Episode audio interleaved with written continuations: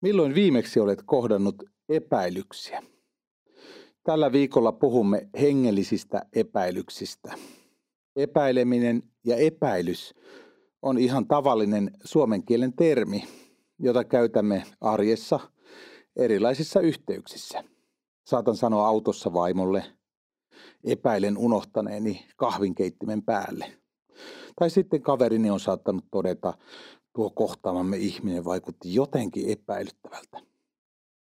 Epäileminen on parhaimmillaan tietynlaista varovaisuutta ja hyväuskoisuuden vastakohtana se onkin hyvin terve ominaisuus. Ajattelen, että epäluuloisuus ja epäileminen ovat ominaisuuksia, jotka varjelevat meitä monelta pahalta.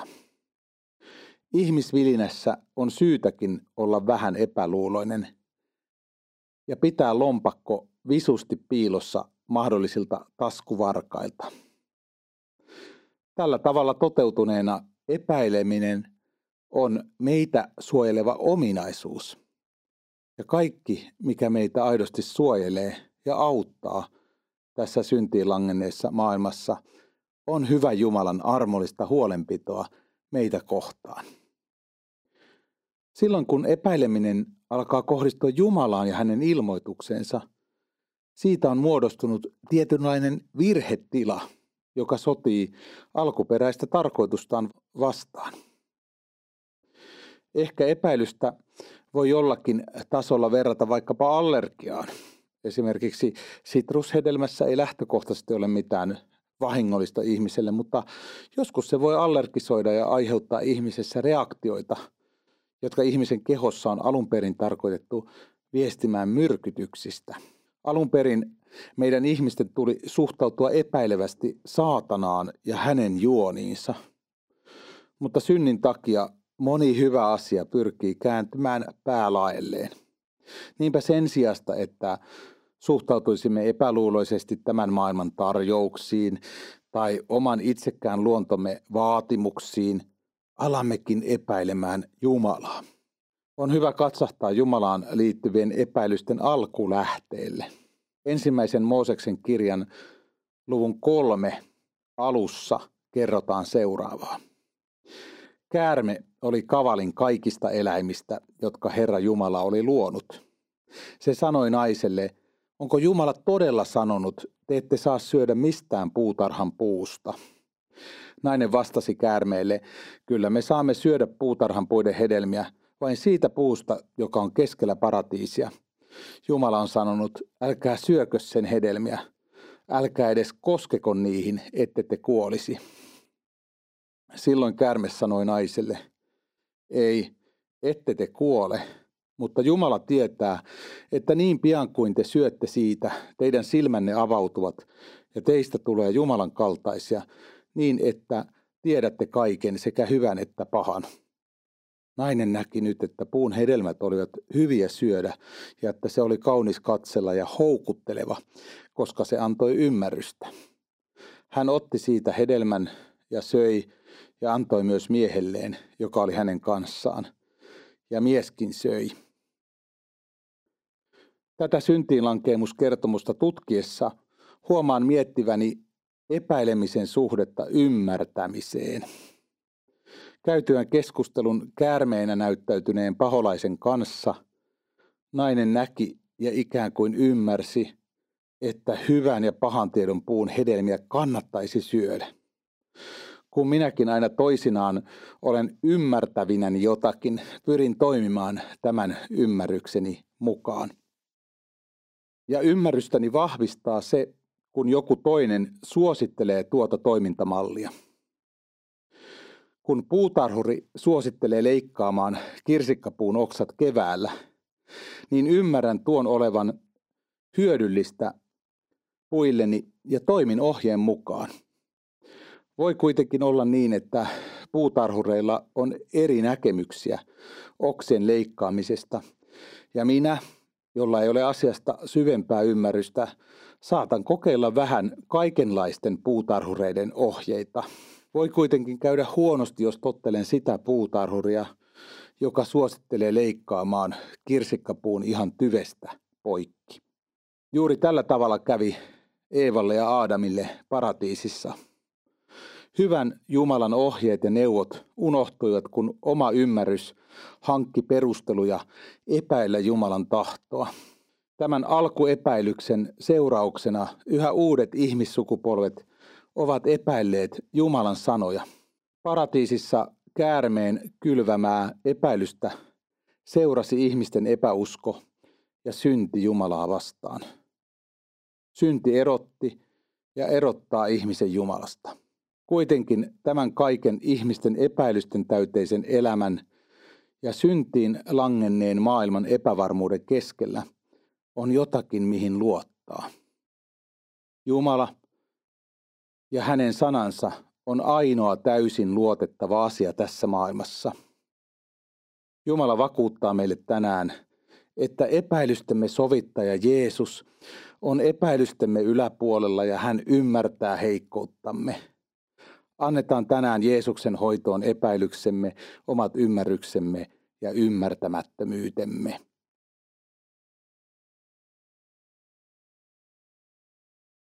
Oletko perusluonteeltasi epäileväinen vai luottavainen? Mietin, onkohan epäileväisyys sukua pessimismille ja näin ajatellen luottavaisuus olisi sukua optimismille. Jos lähdemme siitä olettamuksesta, että kaikki päättyy lopulta huonosti, epäilemme kaikkea hyvää. Vaikka nyt olisikin asiat hyvin, pessimisti uskoo jonkin koiran olevan tähänkin hyvään hetkeen haudattuna. Luottavainen ihminen puolestaan saattaa muuttua varovaisemmaksi ja epäileväisemmäksi, kun hyväuskoisuutta on tarpeeksi monta kertaa käytetty hyväksi erilaisin petoksin. Lähtökohtaisesti tämä maailmamme ei tarjoa luottamukselle kovin paljon maaperää. Kaikki näyttää todellakin olevan menossa aina vaan huononnevaan suuntaan. Ja näinhän se raamatunkin mukaan meidän ihmisten varassa menee. Synnin taakka kasvaa ja laittomuus lisääntyy. Jos perustamme tulevaisuusarviomme vain inhimillisiin näkökohtiin, aika masentavaa on. Itse en ainakaan jaksaisi uskoa siihen, että ihmiskunta pystyy rakentamaan onnellisen lopun. Miten ihmiset tähän yhtäkkiä pystyisivätkään, kun Raaman kaari on vienyt ihmiskunnan tarinaa koko ajan vain traagisempaan suuntaan. Toki mieltä lämmittäviä pilkahduksia, rauhansopimuksia ja rakkauttakin tähän maailmaan mahtuu, mutta ne hyvät asiat ovat pohjimmiltaan meistä riippumattomia hyvän Jumalan armon ilmauksia ihmisiä kohtaan. Vain Jumala on pystynyt estämään ihmiskuntaa viemästä epäilyksien kierrettä tappiin ja katkeraan lopulliseen tuhoon asti. Miten luottaisi siihen, että on olemassa myös paljon luotettavaa? Olen huomannut, että junamatkalla sillä välin kun käväisen junan vessassa, kukaan ei varasta repustani kannettavaa tietokonettani. Luotettavia kanssamatkustajia piisaa ainakin suomalaisissa junissa. Sen verran kuitenkin epäilen lähimmäisiä, että kuljetan lompakkoa ja kännykkää taskussani. Junayhtiötäkin huomaan varovasti epäileväni. Olenhan niin monta kertaa värjötellyt asemalla odottamassa myöhässä olevaa junaa. Jos tavallisten arkisten asioiden keskellä ilmenee jo näin paljon epäilyksiä ja epäluottamusta, kuinka vaikea meidän onkaan luottaa ihmeisiin ja isossa mittakaavassa tapahtuviin asioihin – Tarkennan tätä käytännön esimerkillä. Olen nähnyt junan monta kertaa ja ollutkin monta kertaa sen kyydissä. Silti saatan huomenna epäillä, pääsenköhän junan kyydillä aikataulussa määränpäähäni. Sama krooninen epäilys koskee autoja. Ovathan nekin jättäneet minut niin monta kertaa tien päälle. Ei ihme, että näistä arkikokemuksistamme käsin on luonnollista, että Jeesustakin kohtaan – saattaa nousta samantyyppisiä epäilyksiä. Tuleekohan Jeesus takaisin maailmaan niin kuin on luvannut? Vieköhän Jeesus perille taivaaseen? Onkohan taivas edes totta? Tällaisten pohdintojen lisäksi yksi hengellinen pääepäilys lienee tämä. Antaakohan Jeesus sittenkään minulle synteä anteeksi. Olenhan juuri minä tehnyt niin paljon pahoja juttuja. Koska uskossa Jumalaan on kysymys niin isoista asioista ja niin kaukana käsityskykymme rajoista olevista asioista, meidän on vaikea synnyttää itsestämme käsin luottamusta Jumalan lupauksiin. Raamatussa on paljon hyviä esimerkkejä siitä, millä tavoilla ihmiset ovat epäilleet Jumalan suuria lupauksia. Ensimmäisen Mooseksen kirjan luvussa 18 kerrotaan siitä, kuinka hyvin iäkkäät Abraham ja Saara saivat Jumalan lupauksen jälkeläisestä. Luen jakeesta 9 jakeeseen 14. Miehet kysyivät Abrahamilta, missä on vaimosi Saara? Hän vastasi, tuolla teltassa. Silloin yksi heistä sanoi, ensi vuonna minä palaan sinun luoksesi tähän samaan aikaan, ja silloin on vaimollasi Saaralla poika. Mutta Saara oli hänen takanaan teltan ovella kuuntelemassa. Abraham ja Saara olivat jo vanhoja ja ikääntyneitä, eikä Saara voinut enää saada lasta. Siksi Saara naurahti itsekseen ja ajatteli, voisiko näin kuihtuneessa naisessa vielä herätä halu. Miehenikin on jo käynyt vanhaksi. Silloin Herra kysyi Abrahamilta, miksi Saara nauroi? Miksi hän ajatteli, voisinko minä todella vielä synnyttää, vaikka olen näin vanha? Onko Herralle mikään mahdotonta? Ensi vuonna minä palaan luoksesi tähän samaan aikaan, ja silloin Saaralla on poika. On hyvin ymmärrettävää, että 90-vuotias Saara epäili raskaaksi tulemisen mahdollisuuksia omalla kohdallaan. Sinusta voi tuntua siltä, että uskon syntyminen sinun sydämessäsi on vielä vaikeampaa kuin 90 naisen raskaaksi tuleminen. Tai sitten voit kokea elämäsi asioiden olevan niin pahasti mutkalla, etteivät Jumalan ihmeetkään voi niitä oikaista. Tällaisten tuntojen keskelle Jumala lahjoittaa meille sanansa, joka tutkii sydäntämme kysyen, onko Herralle mikään mahdotonta. Ja raamatun sana vakuuttaa, että Jumalalle on ihan kaikki mahdollista. Ja se sama sana työntää meidän sydämistämme epäilyksiä ja epäluottamusta pois. Raamatun sana tekee meissä tilaa uskolle. Jumalaan voi luottaa.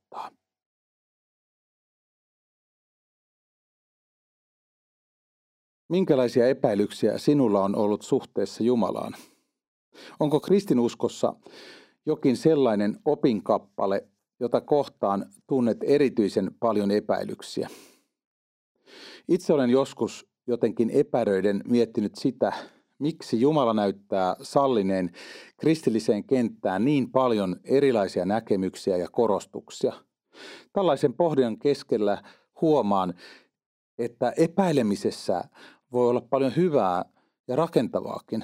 Oma ajatukseni ja tulkintani Jumalasta on kuitenkin pienen ihmisen pyrkimystä selittää itselleen suurta ja pyhää Jumalaa. Jumalan sana raamattu tarjoilee meille jotakin niin suurta ja pyhää, että parhaimmillaankin monia Jumalan armon murusia ja isompiakin palasia jää meiltä vastaanottamatta. Siksi raamattua kannattaa lukea yhä uudestaan ja uudestaan. Jumala hoitaa sanallaan sinun ja minun vajavaista ymmärrystämme ja hän antaa armonsa ja pyhän henkensä kautta meidän oivaltaa jotakin hänen rakkaudestaan. Kaikkien moninaisten oivallustemme ja raamatun äärellä koettujen aha-elämysten jälkeenkin ymmärrämme vasta pienen osan kaikkivaltiasta ja kaikki näkevästä Jumalasta. Raamattu kertoo meille Jumalasta riittävästi ymmärtääksemme hänen luotettavuutensa. Sinusta tämä saattaa kuulostaa naivilta, mutta ajattelen jotakuinkin näin. Jos ihminen vilpittömästi haluaa antaa raamatun sanalle mahdollisuuden, se sana pystyy synnyttämään kenen tahansa sydämessä pelastavan uskon elävään Jumalaan. Miksi sitten maailmassa on vielä niin paljon ihmisiä, jotka eivät usko Jumalaan? Eikö heidän olemassaolonsa todista, että kristinusko on vain yksi katsomusjärjestelmä monien muiden joukossa? Kysyn avoimesti, olisiko Jumala jotenkin enemmän luotettava, jos kaikki maailman ihmiset seuraisivat häntä? Ja vaikka sinä olisit maailman viimeinen kristitty, ei enemmistön mielipide siinäkään tapauksessa ratkaisisi sitä, onko enemmistö vai vähemmistö oikeassa. Totuus ratkaisee näkemysten luotettavuuden. Ja se, mitä Jumala raamatun kautta itsestään ilmoittaa, jotenkin joka reunalta vahvistaa sitä, että asiat ovat tässä universumissa todellakin sillä tolalla, kuin Jumala sanassaan kertoo niiden olevan. Raamatun lukija huomaakin raamatun puhuvan juuri meidän ajastamme ja juuri sinun ja minun elämästämme. Raamatun luotettavuus perustuu siihen, että arkikokemus vahvistaa tosiasioiksi Jumalan sanan väitteitä ihmisen elämästä ja tämän maailman lainalaisuuksista. Jos esimerkiksi pohdit, miksi maailmassa on niin paljon kaunista, Raamattu selittää sen johtuvan hyvän ja rakastavan Jumalan luomisvoimasta. Tai jos mietit, miksi elämässäsi on paljon ristiriitoja, Raamattu selittää sen johtuvan sinun ja toisten ihmisten syntisyydestä. Toisinaan luettu raamatun sana oikein alleviivaa sitä, että Jumala todellakin toimii meidän elämässämme. Näin käy esimerkiksi silloin, kun sattumanvaraisesti vastaan tuleva raamatun sana tuntuu puhuvan hyvin yksityiskohtaisesti juuri sinun elämäntilanteeseesi. Itselleni kävi aikanaan näin, kun pieni lapseni oli kuoleman vaarassa ja joutui tehohoitoon. Tuona raskana päivänä ei ollut paljon aikaa ja voimia tutkia Jumalan sanaa. Kun sitten myöhään illalla päätin lukea niin sanotun pikkutekstin yhden jakeen päivän tunnussanasta, sieltä tuli vastaan tämä raamatun kohta. Jeesus sanoo, mitä ikinä te minun nimessäni minulta pyydätte, sen minä teen. Johanneksen evankeliumin 14. luku ja 13 siinä hetkessä minusta tuntui siltä, että tuo lyhyt raamatun kohta oli kirjoitettu vain minua varten ja vain tuota iltaa varten.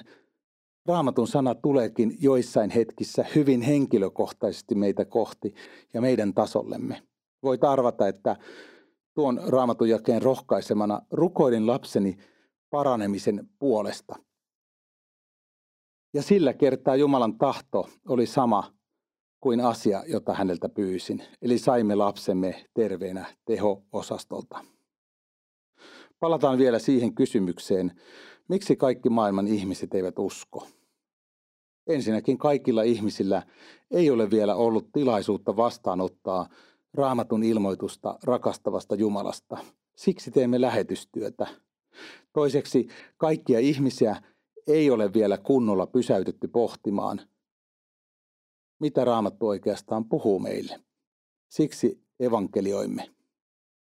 Kolmanneksi on niitä, jotka ovat huolella lukeneet Raamatun sanan ja tietoisesti päättäneet asettaa itsensä Raamatun ilmoittamien totuuksien ulkopuolelle. Yksi tällainen Raamatun ulkopuolelle tai yläpuolelle itsensä sijoittanut henkilö oli vanhan testamentin ajan kuningas Jojakim. Hän päätti polttaa kirjakäärön, johon oli taltioitu profeetta Jeremialle tullut Jumalan sana. Sama Jumalan sana oli toisissa ihmisissä herättänyt pyhää pelkoa ja uskoa Jumalaan, mutta kuningas Jojakim ja hänen hovinsa miehet suhtautuivat penseästi Jumalan sanaan. En tiedä, mitä kaikkea epäilystä nuo ihmiset kohdistivat Jumalalta saatuun ilmoitukseen. Ainakin näyttää siltä, että he kuvittelivat olevansa asemassa, jossa voidaan työntää Jumalan sana oman elämän ulkopuolelle – Näistä tapahtumista kerrotaan Jeremian kirjan luvussa 36. Hyvä ystävä, vaikka tyhjentäisit koko asuntosi ja koko paikkakuntasi raamatuista, ei raamattu sittenkään lakkaisi puhumasta sinusta. Kaikki, mitä Jumala sanoo, on luotettavaa. Totuuden lisäksi Jumalan sana on täynnä armoa. Siksi teemme itsemme kohtaan hyvin – ja välillisesti myös lähimmäisemme kohtaan hyvin, kun annamme elämässämme paljon tilaa Jumalan sanalle.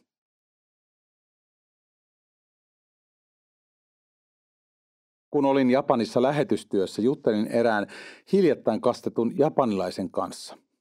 Kyselin, miten hän kokee elämänsä kristittynä. Tuo japanilainen koki, että hän ei oikein tunne kasvavansa kristittynä.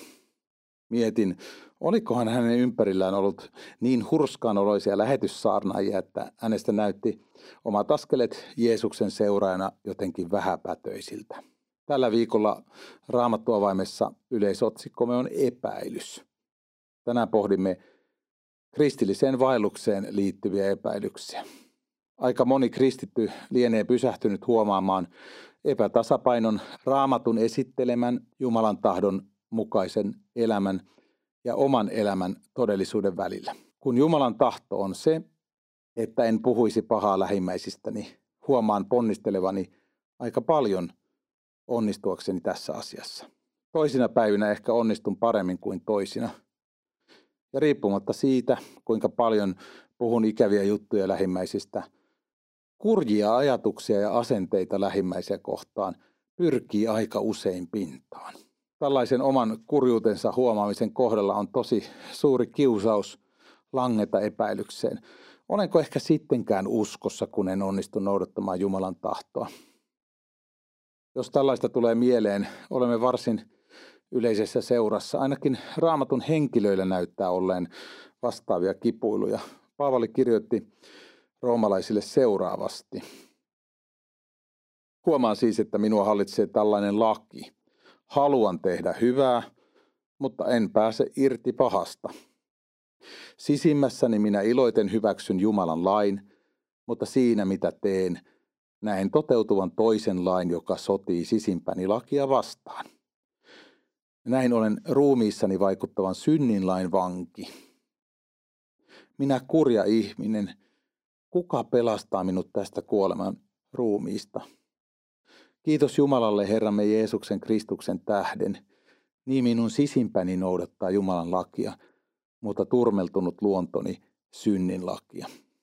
Näin siis Paavali roomalaiskirjeen luvussa 7 jakeissa 21-25. Raamatun sana tuo meille ilosanoman. Synnin takia emme uskovinakaan kykene toteuttamaan Jumalan tahtoa. Meillä on kuitenkin aina etuoikeus palata Herramme Jeesuksen Kristuksen täytetyn pelastustyön turviin. Ajattelen, että kristittynä kasvaminen onkin ennen kaikkea sitä, että tarvitsevuuden kokemus Jeesusta ja hänen anteeksiantoaan kohtaan kasvaa. Vain Jumalan vierihoidossa ja ihanan suuren Jeesuksen rakkauden ympäröimänä voi tapahtua sitäkin armoa, että jonain päivänä lähimmäisistä lausutut pahat puheet lyhenevät edes muutamalla sanalla. Ja joskus Jumala antaa armossaan myös isoja kasvuaskeleita. Saatamme vaikka hämmästellä jotakin juuri uskoon tullutta, jonka elämässä niin moni asia näyttää korjaantuvan kovaa vauhtia. Silloin saattaa nousta kiusaava ja epäilyksiä nostattava kysymys. Miksi et Jumala korjaa minunkin rikkinäisyyttäni samalla nopeudella. Epäilykset Jumalan täydellistä armotyötä kohtaan saattavat panna meidät korostamaan myös oman valinnan merkitystä. Elämän tarkoituksen markkinoilla on myös niitä saarnaajia, jotka sanovat Jumalan tulevan puolitiehen, mutta väittävät, että ihmisenkin pitää hoitaa oma osuutensa pelastuksen asiassa. Apostoli Paavali törmäsi galattalaisten kanssa tähän ilmiöön, jossa Jeesuksen pelastavien töiden rinnalla sidotaan pelastus joihinkin lain noudattamiseen liittyviin omiin tekoihin. Luen galattalaiskirjeen luvusta kolme jakeet seitsemännestä kymmenenteen. Tietäkää siis, että todellisia Abrahamin jälkeläisiä ovat ne, joilla on usko. Pyhät kirjoitukset tiesivät jo edeltäpäin, että Jumala tekee vanhurskaiksi kansat, kun ne uskovat. Jumala näet ilmoitti edeltäpäin Abrahamille hyvän sanoman. Sinun kanssasi saavat kaikki kansat siunauksen. Näin ne, joilla on usko, saavat siunauksen yhdessä Abrahamin kanssa, joka uskoi. Ne taas, jotka luottavat lain noudattamiseen, ovat kirouksen alaisia. Onhan kirjoitettu, kirottu on jokainen, joka ei tee kaikkea, mitä lain kirja käskee. Jumalan laki kertoo meille, mikä on Jumalan tahto meidän elämäämme kohtaan. Mutta jos todella haluat elää Jumalan tahdon mukaisesti, se ei toteudu pyrkimällä noudattamaan kaikkia lain vaatimuksia. Jumalan tahto voi toteutua sinun elämässäsi vain siten, että elät Jeesuksen lähellä. Jumalan perimmäinen tahto elämääsi kohtaan ei ole se, että pyrkisit osoittamaan synnittömyytesi ja hyvyytesi elämällä mahdollisimman hyvää ja oikeaa elämää. Sen sijasta Jumala tahtoo, että Jeesus saa olla elämäsi Herra ja sinun vapahtajasi joka päivä. Jeesuksen takia olemme kelvollisia Jumalan edessä. Vain Jeesuksen lähellä voimme todella oppia tuntemaan, mihin Jumala meitä kutsuu. Unohda omat tulkintasi Jumalan tahdon mukaisesta elämästä. Raamatun sana sekä määrittää että lahjoittaa hyvän ja todellisen elämän.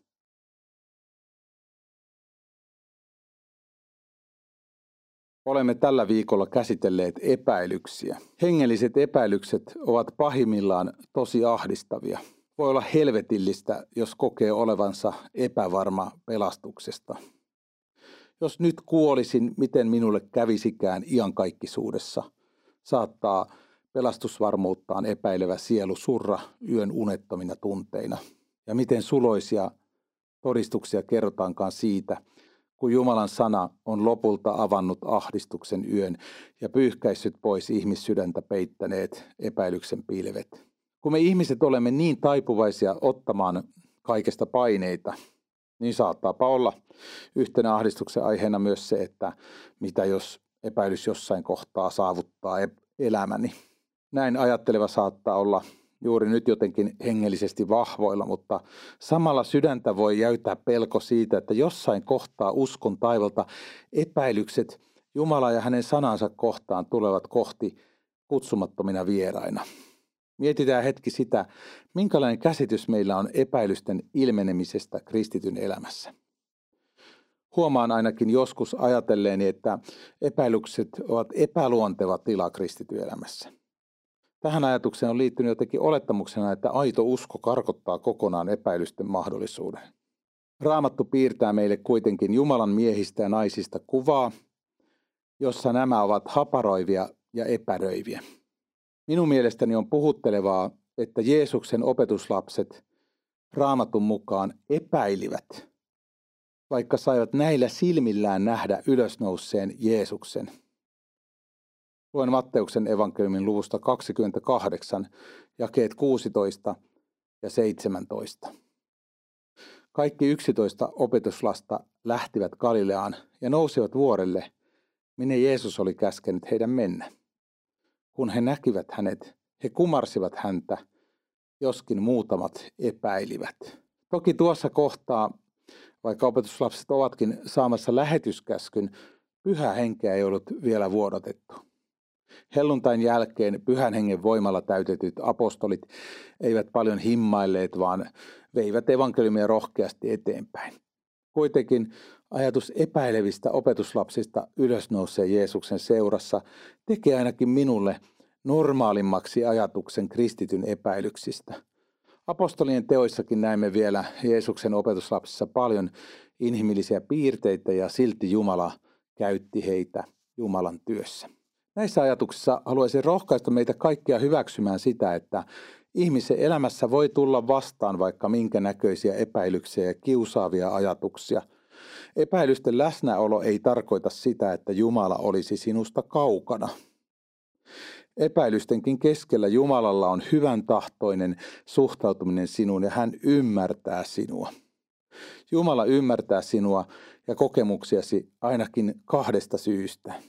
Jumala ymmärtää sinua ja epäilyksiäsi siksi, että hän on luonut sinut ja hän tietää kaiken, myös sinun ajatuksesi. Toiseksi Jumala ymmärtää sinua, koska Jeesus on elänyt ihmisen elämän. Hän tietää, mitä ihmisessä on.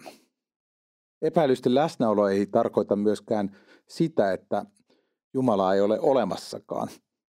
Jos Jumala olisi keksitty juttu, meidän pitäisikin kartella tilanteita, joissa epäilysten neula saattaisi puhkaista uskomme kuplan.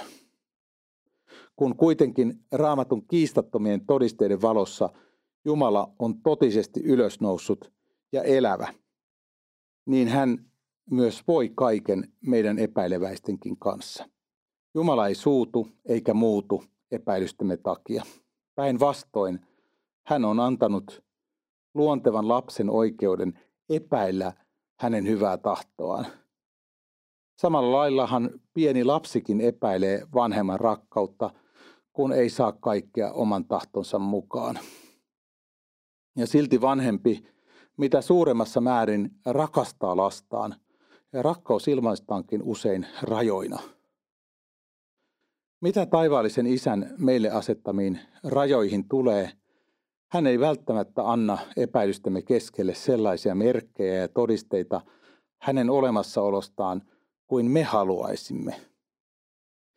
Jumala on päättänyt ilmoittaa itsensä raamatun sanan kautta. Jos tämä ei meille riitä, jos emme huoli tätä Jumalan toimintatapaa, olemme tietoisesti omasta tahdostamme sulkemassa itseämme Jumalan toiminnan ulkopuolelle.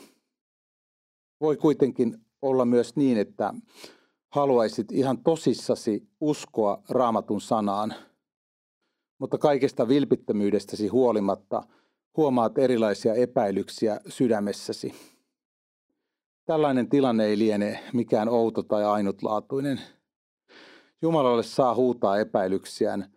Hänelle saa kertoa, mitkä kaikki asiat uskon asioissa epäilyttää. Juuri tällaista suhdetta hän oikeastaan haluaakin – Jumala ottaa paljon mieluummin vastaan, vaikka jokapäiväisen nyrkin puintisi ja epäilystä ryöpyn kuin pitkän hiljaisuuden sinun suunnaltasi. Haluan vielä sanoa jotakin sinulle, jonka mieli juuri nyt on tyyni ja sydän vailla epäilyksiä. Huomaatko, miten suurta armoa on se, että sinun ei tarvitse epäillä Jumalaa ja hänen pyhää sanansa? Mieti, Kutsuisikohan Jumala sinua tuosta asemastasi käsin vierelle kulkijaksi niitä varten, joiden sydän nääntyy epäilysten ja ahdistusten alle. Jeesus itse on siellä, missä on epäilyksiä ja pelkoja. Ja Jeesus sanoo, missä minä olen, siellä on oleva myös palvelijani.